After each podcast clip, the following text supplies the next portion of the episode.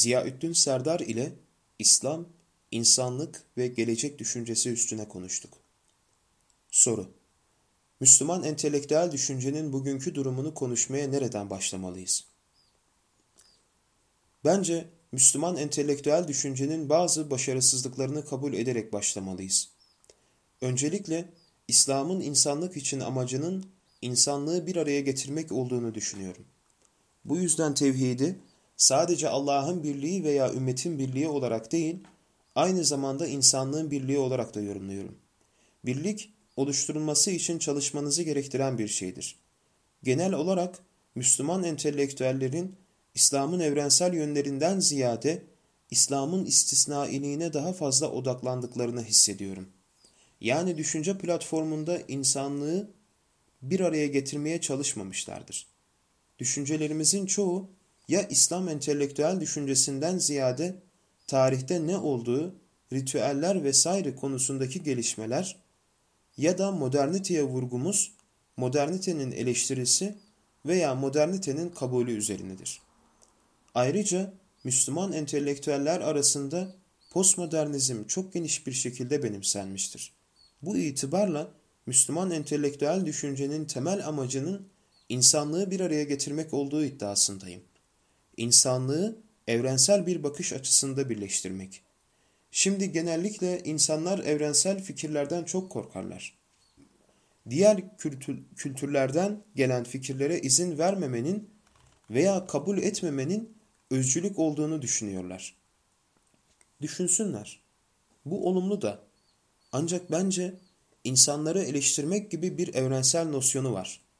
Yüzyıldır gelişen söylem ve düşünce proaktif olmaktan ziyade reaksiyoneldir. Oysa bizim proaktif düşünceye ihtiyacımız var. Ve eğer İslam'ın bazı temel kavramlarına bakarsanız yerel olmaktan çok evrenseldirler. Mesela daha önce bahsettiğim tevhid kavramı insanlığı evrensel birliğe getirmek, tüm farklılıklarıyla insanları bir araya getirmekle ilgilidir. Genellikle İslam'ı çeşitlilik içinde birlik olarak tanımlarız. Bu insanlık için de geçerli. Çeşitliliği kabul etmemiz gerekiyor. Aynı zamanda insanlık elden geldiğince farklılıkları aşarak bir araya gelmelerini sağlamalıdır. Halife kavramını ele alalım. Biz Allah'ın halifesiyiz. Bu aslında ne demek? Allah'ın yeryüzü vekiliyiz ve vekillik Müslümanlarla sınırlı bir şey değil. Biz tabiatı koruyacaksak, tabiatı sadece Müslümanın koruyacağı anlamına gelmez. Ama herkes doğayı korumalı. Bu yüzden hilafet kavramı bir şekilde başka kültürleri ve diğer uygarlıkları da kapsayacak şekilde genişletilmeli. İlim kavramı Örneğin bilgi, Müslüman toplumunun temel sorunlarından biri bilgi arayışının terk edilmesidir. Dünyanın en çok okuma yazma bilmeyen insanları arasındayız. Öğretme ve yeni bilgi üretmeye yeterince önem vermedik. Yani genel olarak günümüzde İslam'ın amacının ne olması hakkındaki esas sorunuza cevap vermek istiyorum. Çağdaş zamanlarda İslam'ın amacının insanlığa hizmet olduğunu söylüyorum. Aslında İslam'ın tümel hedefinin insanlığa hizmet olduğu iddiasındayım. Ve insanlığa hizmet için birkaç yol vardır. İnsanlığı bir araya getirmeye çalışırken kar amacı gütmekten ziyade düşünce ve merhamete dayalı bilgi geliştirilmelidir. Ayrıca İslam'ın amacının zamanın bu aşamasında insanlığın bir bütün olarak bekası olduğunu da iddia ediyorum. Tarihin bu kavşak noktasında tehlike altındayız. İklim değişikliğinden, örneğin biyomühendislik, yapay zeka gibi yeni teknolojilerden, gezegen sınırlarının genişletilmesinden kaynaklanan çok ciddi tehlikelerle karşı karşıyayız. Bütün bunlar bütünsel olarak insanlığın geleceği üzerinde derin bir etkiye sahip olacağından dikkat ve odaklanmamızı gerektirir. Soru Müslüman entelektüel düşüncesini nasıl bir noktada görüyorsunuz? Sıkıntılı bir durumda. Benim yalın cevabım Müslüman entelektüel düşüncenin geçmişe ya da güncele takılıp kalmış olmasıdır. Yapmamız gereken şeylerden ilki değişime uyum sağlamayı öğrenmektir.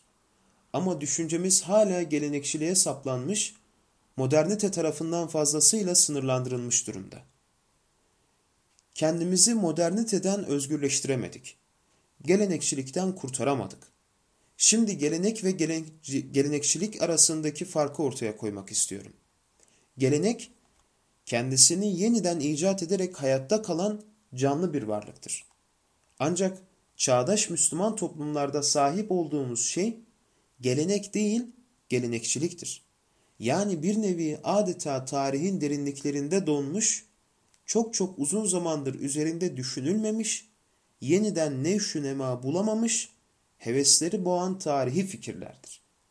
İslam'ın amacının ne olduğu kavramına geleneksel İslam'ın cevabı Tanrı'ya ibadet etmektir. Evet ama bunun ötesine geçmeliyiz. Tanrı'nın bizim ibadetimize ihtiyacı yok ama bizim insanlığa bakıp gözetmemizi istiyor. İbadet önemli değil demiyorum. Tabii ki temel öğedir. Çok önemlidir. Ama örneğin ibadet kavramına bakarsanız bu çok geniş kapsamlı bir kavram. Bu sadece törensel bir ibadet değildir. İlim gibi şeyler de dahildir. Yani bilginin kendisi ibadettir. İbadet aynı zamanda içtihat kavramını da içerir. Ve şu anda durum şu ki tevhid tarihe gömüldü. İslam düşüncesini diriltemedik. Bu yüzden şu anda İslam düşüncesinin durumu çok sıkıntılı. Temel İslami kavramları yeniden düşünmemiz ve bunları günümüzde ne anlama geldiğini bilerek çağdaşlaştırma ihtiyacındayız. Soru Öyleyse gelenekçiliğin Müslüman aydınları tehdit ettiğini düşünüyor musunuz? Evet, ediyor. Kesinlikle Müslüman aydınları etkiliyor. Bence çok basit bir İslam anlayışımız var. Sadece namaz ve temel rükunları yerine getirirsek yeterli olacağını zannediyoruz. Oysa peygamberin meşhur bir hadisi var. Allah'a tevekkül et ama deveni bağla. Biz deveyi bağlamaya dikkat etmedik. Bu işin entelektüel yönü. Bu, değişime uyum sağlama konusu, transformasyonu konusu. Dolayısıyla Müslüman entelektüel düşüncemizin bir parçası ve aslında Müslüman entelektüellerin hedefi kendilerini Müslüman toplumları fil dişi kulelerde tecrit etmek değil, toplumu dönüştürmek, toplumun bir parçası olmak ve dönüşümünde rol oynamak, müreffeh hale getirmek, daha eğitimli hale getirmek, çağdaş gereksinimlerin daha fazla farkında olmak, çok çok önemli olan iklim değişikliği gibi konulara veya değişimin kendisinin nasıl değiştiğine daha fazla dikkat etmek olmalıdır. Soru Peki bu noktada gelenekçilik ile Müslüman toplumuna yeni şeyler getirme, Müslüman entelektüelliği arasında nasıl bir denge kurabiliriz? Gelenekçilik ile modernite arasındaki denge noktaları nelerdir? Gelenekçilik ve çağdaş gereksinimler arasında bir denge kurabileceğinizi sanmıyorum. Çünkü bence gelenekçilik fıtri düşünceyi boğar. Ama bizim yapmamız gereken geleneklerimize bakmak ve onları yaşayan geleneklere dönüştürmek. Ne demek istiyorum? Bakın, örneğin şeriata bakarsanız en çok vurgu mesela hukuk, suç, ceza ve bunun gibi şeyler üzerinedir. Oysa şeriatın çevre ile ilgili olan çok güçlü bir yönü var. Ve bizler son 30-40 yıldır çevre kriziyle karşı karşıya iken çağdaş alimlerin neredeyse hiçbiri şeriatın çevresel yönlerine dikkat çekmedi. Mesela şehirler Fas'taki Fez şehri gibi taşıma kapasitesi göz önünde bulundurularak inşa edilmişti. Şehir bir suyunu bir nehirden alıyordu. Etrafında surlar vardı. Zira şehri inşa eden insanlar şehrin ve nehrin ancak belli bir nüfusa yani suyun içinde kalan alanın alabileceği nüfusa yeteceğini biliyorlardı. Temiz su nehrin menbaından alınıyor, kirletilmiş su ile birlikte mensabına veriliyordu. Yani bu şeriattan gelen çok bütünsel bir kavram. Hima, çevre koruma ve haram kavramlarını nasıl edindik? Şimdilerde haramdan bahsettiğimizde sadece Mekke'deki camiyi kastediyoruz. Ancak haram çok genel bir kavramdır. Bu, şehir dışındaki yaban hayatını, ormanlarımızı ve ormanlık alanlarımızı korumamızı emreden, avlanmamıza veya yaban hayatını yok etmemize izin verin, verilmeyen haram bölge anlamına gelir. Şehir içinde yaban hayatını sığınak oluşturan hima bölgeleri vardı. Şimdi bunların hepsi şeriat kavramları. Ama son 30-40 yılda bunlara kim dikkat etti? Cevap hiç kimse. Yani geleneği yaşayan bir gerçekliğe dönüştürme ihtiyacındayız. Ama bunun dışında kalan şeriat konularımızın çoğu tamamen gelenekçiliktir ki orada bile şeriatın insan veçelerini nasıl harekete geçirebiliriz gibi çok önemli konulara gereken önemi vermedik. Soru 21. yüzyıldayız ve bazı Müslüman entelektüel krizlerimiz var. Özellikle 21. yüzyılda bazı adaptasyon zorlukları da yaşanıyor. Avrupa'nın batılı düşüncenin dünyayı domine ettiği ve üstün geldiği düşüncesiyle karşı karşıyayız. O halde şunu sormak istiyorum. Bizim entelektüel, fikri bunalımımızın temel sebebi nedir? Yani tarihi ve özellikle 21. yüzyıldaki en büyük Müslüman entelektüel krizleri nelerdir? Geçmişteki ve günümüzdeki Müslüman entelektüel alimler tarihsel sorunlarla oldukça kapsamlı bir şekilde ilgilendiler. Göz ardı edilen günümüzün sorunlarıdır. Öncelikle aşağılık kompleksinden kurtulmamız gerektiğini düşünüyorum. Batının bilgide çok ileri olduğu fikri bizi pasifleştiriyor. Bilgide batılı gelişmeleri yakalamaktan daha fazlasını yapmamız gerekiyor. Kendimiz için özgün bilgiyi, toplumumuzun ihtiyaç ve gereksinimlerini karşılayan bilgiyi yaratmamız gerekiyor. Ayrıca bir bütün olarak insanlığa hizmet etmek için bilimsel ve teknolojik bilgileri insanileştirmemiz gerekiyor. Dolayısıyla Müslüman entelektüel düşüncenin krizi özünde çağdaş ihtiyaç ve gereksinimleri karşılayamama krizidir. Ve çağdaş ihtiyaçlar ve gereksinimler sürekli değişmektedir. Ve iki veya üç şeyin farkına varmamız gerekiyor. Biri şu anda değişmeyen tek şeyin değişim olduğu. Her şey çok ama çok hızlı değişiyor. Olaylar büyük bir hızla gerçekleşir. Küresel ölçekte gerçekleşirler. Gezegendeki her bireyi etkileyebilirler. Bireysel ölçekte etkileyebilirler ve aynı anda gerçekleşirler. Dolayısıyla hız, kapsam, ölçek ve eş zamanlılık anlamamız gereken değişimin dört dinamiğidir. Bu değişimleri anlamadıkça değişen toplumlardaki oluşumlarla ilgili yeni bilgiler üretemeyeceğiz. Bu dört dinamik daha sonra karmaşıklığa yol açacaktır. İletişimin anında ve birbirine bağlı olduğu bir dünyada hızla değişen şartlarımız varsa hepimiz her zaman anında iletişim kuruyoruz. Karmaşa olacak. Toplumların birbiriyle ilintili ve karmaşık sorunları olacak. Karmaşık, birbiriyle ilintili problemler, çelişkiler yaratır sadece farklı konumlara sahip insanlar arasında değil, aynı zamanda çözülemeyecek gerçek mantıksal çelişkiler. Çelişkilerin ve karmaşıklığın çok olduğu yerde kaos yaşanır. Dolayısıyla şu üç kavramı, üç kavram çok çok önemlidir. Karmaşıklık, çelişki ve kaos. Ben buna postnormal zamanlar diyorum.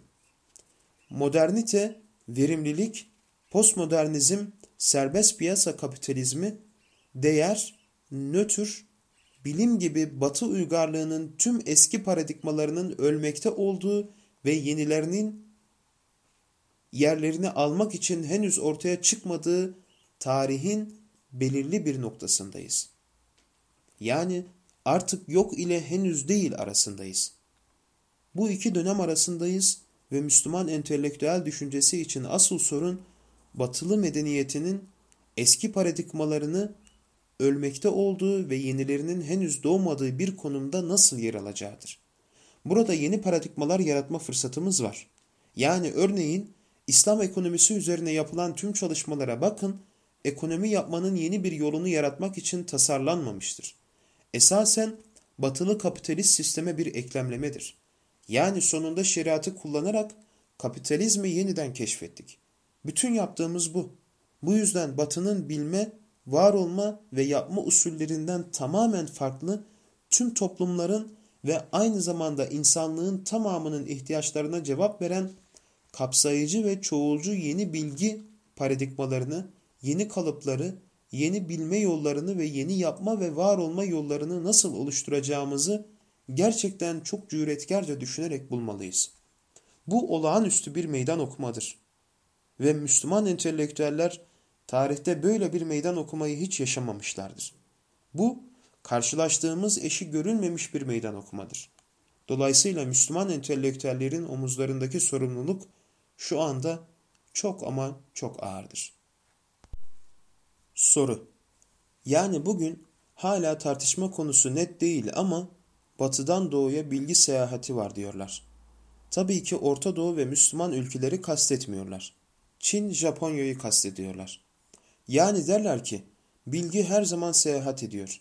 Bilgi uzunca bir süre Orta Doğu'da üretildi. Abbasi ve Emevi hilafetleri zamanında ve daha sonra batıya taşınmış ve şimdi batıda üretilmeye başlanmıştır. Ama bugün tartıştıklarında bilginin batıdan doğuya, Çin'e, Japonya'ya seyahat ettiğini söylüyorlar.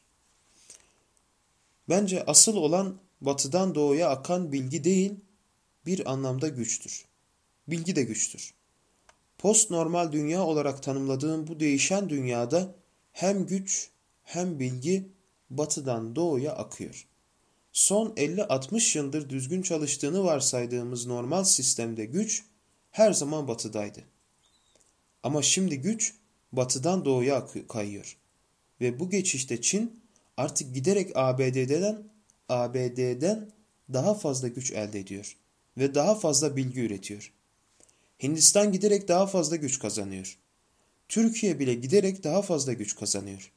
Ancak bilgi üretiminin doğası aşağı yukarı aynı kalıyor. Çin'de üretilen bilgi Amerika veya Avrupa'da üretilen bilgiden çok da farklı değil. Çin muhtemelen teknolojik gelişmede Amerika Birleşik Devletleri'ne göre bir avantaja sahip. Ancak geliştirdiği yapay zeka ve yüz tanıma teknolojisini halkını fişleme ve izlemede kullanıyor. Bu teknolojiyi 2 ila 3 milyon Uygur Müslümanı için kullandı. Onlar kültürlerinden, dinlerinden mahrum bırakıldılar. Bu yeni ve gelişen teknolojiler kullanılarak gerçekleştirilen neredeyse kültürel bir soykırımdır. Çin'in ürettiği yapay zeka, batıda üretilen yapay zekada da zeka kadar ırkçı. Hem Çin'de hem de batıda biyomühendislik teknolojileri geçmişte olduğu gibi öjeniye soy arıtıma yol açabilir. Dolayısıyla güç kaysa bile neoliberal kapitalizme dayalı bilgi üretiminin doğası gereği aynı kalır. Bilgi üretiminin doğasını gerçekten değiştirmek için bilginin ne olduğu, onun insanlığımız ve doğa ile ilişkisi, gezegenin sürdürülebilirliği ve desteklediği normlar ve değerler hakkında farklı bir yaklaşıma ve anlayışa ihtiyacımız var. Bu zor. Müslüman entelektüellerin kavraması kolay bir iş değil. Şimdi bilgiyi nasıl ediniyoruz? Bilgiyi nasıl farklı bir şekilde üretebiliriz? Zamanımızın en büyük meydan okuması. Soru Yani söylediğiniz gibi güç değişiyor. Ama Müslüman dünyasında hapishane içerisinde bir hapishane olacak. Peki bu durumda Müslüman aydınlara düşen görevler nelerdir? Çünkü biliyoruz ki aydınlar toplumların aklıdır. İnsanları yönetebilirler. Dolayısıyla İslam dünyasında yüzyıllar boyunca Müslümanlar farklı tipte düşmanlara sahip olmuşlar ve aydınlar bununla bir şekilde mücadele etmişlerdir. Peki güç değiştiğine göre Müslüman bu değişimle nasıl başa çıkabilir? Bilgi farklı çeşitlerde üretilmekte ama Müslüman entelektüellerde üretilmemekte. Bence Müslüman entelektüellerin ilk görevlerinden biri organik entelektüel olmak. Cemaatlerin ve toplumun ayrılmaz bir parçası olmaktır. Entelektüellerimiz üniversitelerde yaşama eğilimindedir ve çoğu batıda eğitim görmüştür. Dolayısıyla batı disiplinlerinde uzmandırlar. Üniversitelerimiz genel olarak batı disiplinlerine göre yapılandırılmıştır. Çok sayıda yeni üniversitenin bulunduğu Türkiye örneğine bakalım. Şu anda önemli bir sorun. Suriye'den gelen, Irak'tan gelen mülteciler. Ancak Türk üniversitelerinde mültecilerin sorunlarını bütüncül bir şekilde incelemeye kendine adayan tek bir bölüm yok. Mültecileri nasıl barındırırız? Onlar için yeni barınakları nasıl inşa ederiz? Onlara sağlık hizmetini nasıl sağlarız? Onları toplumlarımıza nasıl entegre ederiz? Çocuklarını nasıl eğitebiliriz? Çocuklarının iyi birer vatandaş olarak yetişmelerini ve Türkiye'yi vatanları olarak görmelerini nasıl sağlarız? Onları ülkenin ve toplumun bütünleşmiş bir parçası haline nasıl getirebiliriz ki onlar kendileri ile kucak açan ev sahibi ülke ile gurur duysunlar. Şimdi neden bunlar bizde yok? Çünkü geleneksel olarak üniversitelerin mülteci bölümleri yoktur. En iyi ihtimalle coğrafya bölümünde göçü incelemek için küçük bir bölümleri olabilir. Oysa şu anda geliştirilip mültecilere anında barınak sağlamak için kullanabileceğimiz teknolojiye sahibiz. Yeni teknolojileri kullanarak onlara ihtiyaç duydukları sağlık ve eğitimi fiilen sağlayacak araçlara sahibiz. Ama bunu disipliner zihniyetimiz yüzünden yapmıyoruz. Aynı sorun Pakistan'da Afgan mültecileriyle Bangladeş'te Rohingya mültecileriyle yaşanıyor. Bizim için evrensel bir sorundur. Üniversitelerimizde esasen batılı olmayan toplumları yönetmek ve kontrol etmek için tasarlanmış bir batı bilim dalı olan antropoloji bölümleri var. Ancak batı medeniyetini ve batı medeniyetinin nasıl işlediğini inceleyen bir bölümümüz yok. Ki bu daha büyük bir ihtiyaçtır. Bizim ihtiyacımız kendi antropolojimizi çalışmak değil. Batı bunu zaten yaptı. Bizi ötekileştirdi. Bizim batının karanlık yanını temsil ettiğimizi gösterdi ki bu antropolojinin en başta gelen işlevidir. Ancak asıl ihtiyacımız batı toplumunun nasıl işlediğini, güçlü ve zayıf yönlerinin neler olduğunu, başarılarının neler olduğunu, başarısızlıklarının neler olduğunu, ondan neler öğrenebileceğimizi anlamaktır. Oysa batı üniversitelerinde İslami ilimler veya Türk araştırmaları bölümleri var iken, Türkiye'de veya İslam dünyasında hiçbir üniversitede Batı araştırmaları bölümü diye bir şey yoktur. Evet, disipliner yapımız yanlış ve onu değiştirmek için entelektüel yapılarımızı değiştirmemiz ve entelektüellerimizi toplumun bir parçası haline getirmemiz gerekiyor. Sadece batılı veya batılılaşmış fil dişi kulelerinde yer almak değil, organik entelektüeller haline gelmemiz gerekiyor. Bu terim İtalyan düşünür Gramsci'ye aittir.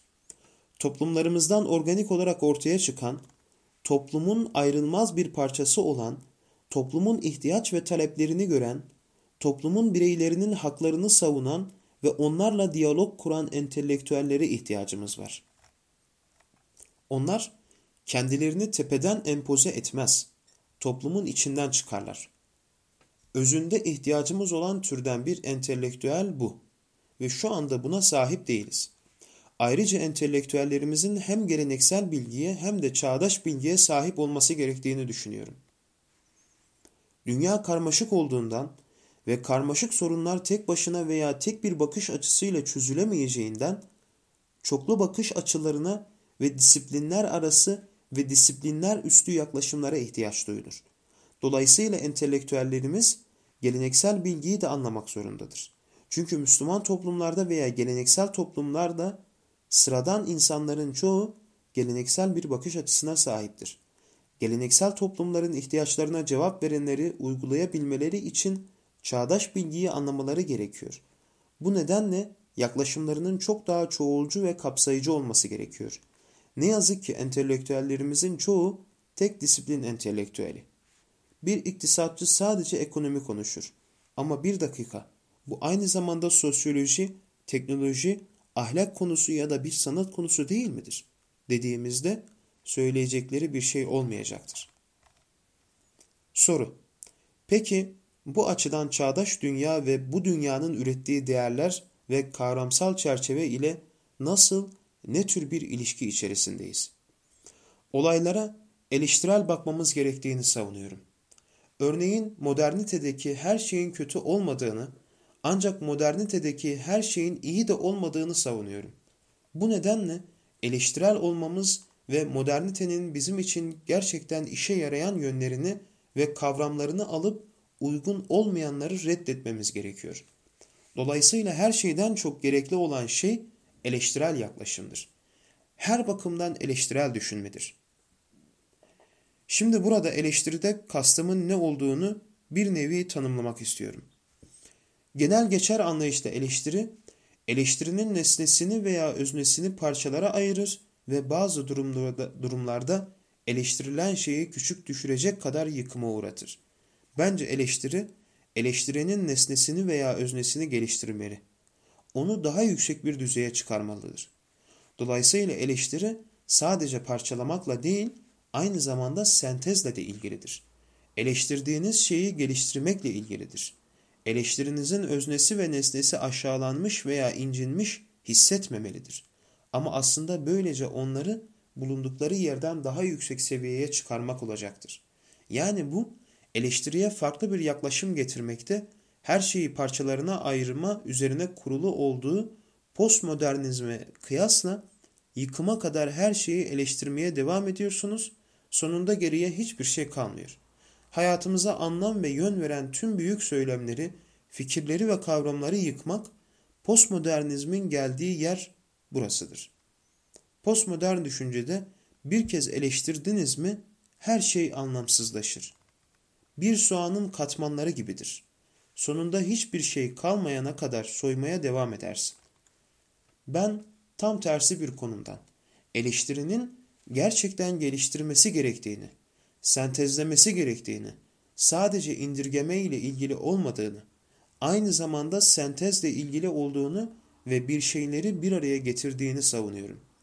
O halde yapmamız gereken hem kendi geleneğimize hem de moderniteye karşı eleştirel olmak ve sonra gelenekten daha iyi ve moderniteden daha iyi olan yeni bir şey getirip sentezlemektir. Yazının tümüne Nida dergisi 205. sayıdan ulaşabilirsiniz.